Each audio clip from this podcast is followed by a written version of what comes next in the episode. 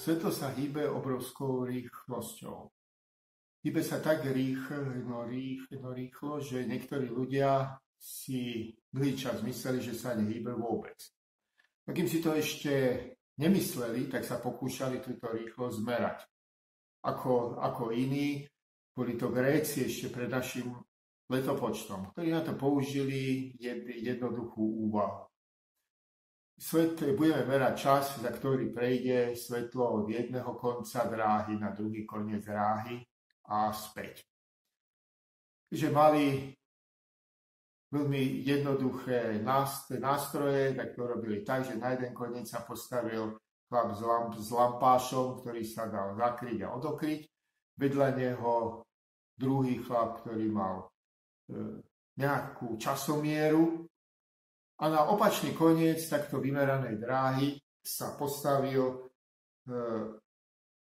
ďalší chlap, ktorý mal lamp, lampáš, ktorý sa dal odokryť a zakryť. Tá myš, myšlenka bola taká, počkáme na tmavú noc, rozos, rozostavíme sa a teraz na jeden povel, naraz odokrie lampáš, ten spustí časomieru vedľa mňa, ten pozerá, keď uvidí záble, no, záblesk svetla, tak odokrie svoj lamp, lampáš a ten, keď uvidí záblesk lamp, lampášu, tak časomieru zastaví.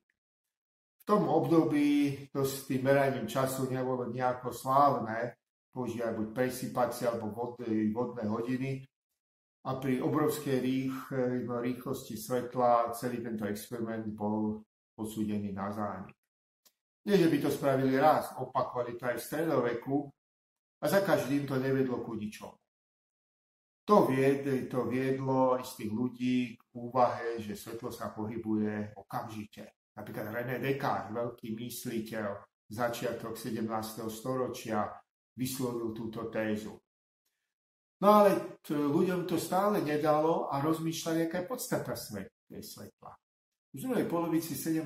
storočia Isaac Newton ktorý tvrdil, že svetlo je prúd korpusku a jeho súputník Christian Huygens, ten tvrdil, že je to vlnenie. Každý má na to svoje dôvody, ale v obidvoch prípadoch by sa malo aj vlnenie, aj prúd korpusku pohybovať nejakou rýchlosťou. Nemôže sa e, ositnúť niekde inde okamžite.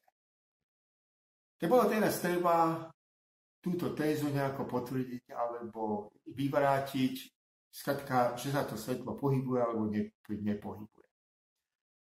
V roku 1676 Ole Römer, astronóm, robil merania zákrytu, znamená, keď sa skrývala planetka Jo za svoju materskú planetu Jupiter, okolo nej obiehala, bola prvá planétka, ktorá bola pozorovaná, evidentne obiehajúca iný stred ako okolo Zeme alebo Slnka. Spozor, spozorovali ju v roku 1610 Galileo Galilei, keď, nám, keď nám, nám, namieril svoj ďalekohľad na oblohu a objavil spustu nových vecí. Napríklad toto, že okolo Jupitera obieha jedna planétka, ktorú nazval Jo. Tá obieha pomerne svižne, 42,5 hodiny je obežná doba, preto si ju všimol a za každým obehom sa vždy skrie za Jupiter. Teraz systematickým pozorovaním sa zistilo, že keď sa Zem pri obiehaní okolo Slnka, a to sa v druhej polovici 17. storočia pomerne dobre vedelo, že takto to je. Čiže keď sa vzdialuje pri svojom obehu od Jupitera, tak jak keby sa oneskoroval ten no zákryt a keď sa k nemu približuje, tak je keby spredbiehal čas. Hej? Zase sa to urýchlovalo. Skúste si to no, nakresliť, ako tá situácia vyzerá tá minimálna a maximálna vzdialenosť od e, Jupitera je práve daná priemerom obežnej dráhy Zeme okolo Slnka. A to bolo veľké šťastie, šťastie, pretože ešte začiatkom 17. storočia sa verilo, že Slnko je asi 20 krát bližšie, bližšie ako v skutočnosti je. Vychádzali zo starých greckých meraní, kde sa máličko pomýlili asi o 2,5 stupňa v určovaní uhlov a to viedlo v takejto obrovskej chybe meraní vzdialenosti. Ku podivu tento údaj prežil 19. storočí a stále sa opakovala táto e, chybná, chybná vzdialenosť. Našťastie pár rokov pred rokom 1676 Cassini, Cassini veľmi precízným meraním určil skutočnú vzdialenosť Zem od, od Slnka. Bolo to tiež astronomické pozorovania a veľmi precízne premeriaval paralaxu, čo uhol, pod akým vidíme v rozličných e, ročných obdobiach planetu Mars. No, čiže mali mal Ole Römer mal danú vzdialenosť, mal dané oneskorovanie, stačil potom e, jeden náčrt a jednoduchý výpočet a určil rýchlosť svetla. Problém bolo, že pomerne nepresne určil tie doby oneskorovania a predbiehania zákrytu. Tam sa dopustil asi 26-percentnej chyby. Čiže celé určenie rýchlosti svetla bolo niekde okolo 200 tisíc km za sekundu. No, bola to veľká chyba, ale v každom, v každom prípade sa ukázalo, že tá rýchlosť svetla je síce veľká, ale je konečná. Toto vydržalo, tento údaj, až do polovice 19. storočia. Polovici 19. storočia, presne 1849, Hippolyt Fizeau v podstate zopakoval to, čo robili Gréci 21 storočí dozadu, čiže zatemňoval a odokrýval svetelný lúč, ale na to teraz použil jedno mechanickú clonu, ktorá to robila veľmi rýchlo a tým pádom dokázal určiť aj čas, za koľko sa mu ten lúč vráti späť. Pochopiteľne to zrkadlo, ktorého to odrážal, muselo byť prvé ďaleko, myslím, že to bolo asi 10 kilometrov.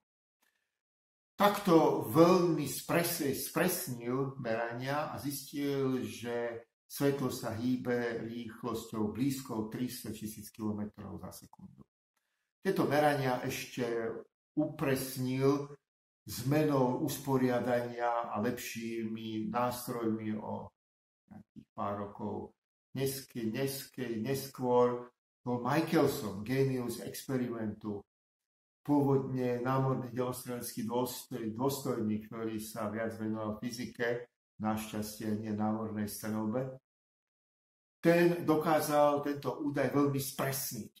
To bolo veľmi dôležité pre človeka, ktorý sa volal Maxwell, ktorý napísal rovnicu, vlnovú rovnicu a rozlúskol dávny spor medzi Christianom Huygencom a Isaacom Newtonom s tým, že v 19. storočí sa svetlo javilo ako vlna, elektromagnetická vlna.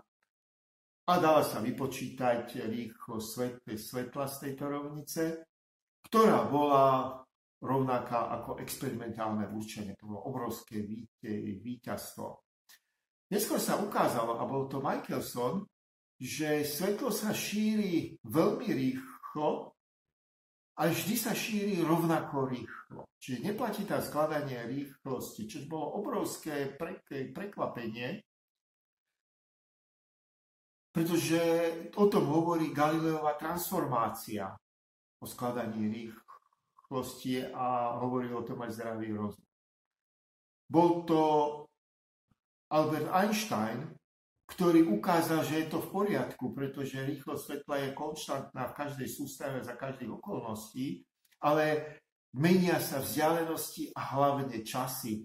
To bolo obrovské, obrovské prekvapenie a vďaka vysvetleniu tohto Michelsonovho pokusu dokázal Albert Einstein nás voviesť do teórie, ktorá volá teóriu relatoru, voláme teóriu relativity.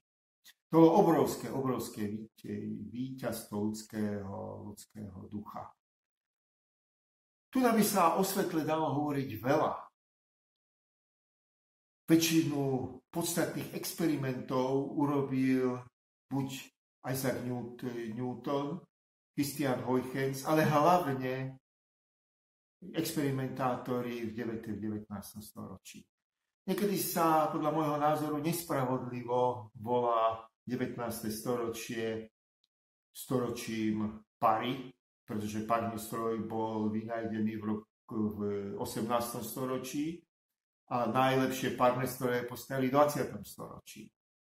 Isté, isté, v 19. storočí sa naplno prejavili dôsledky zavedenia parných strojov, či už na život, alebo na filozofiu, alebo na technológie. A nič to nemení na tom, že najlepšie objavy a merania boli urobené v oblasti svetého svetla. Podľa môjho názoru by sa malo 19. storočie volať storočím svetej svetla.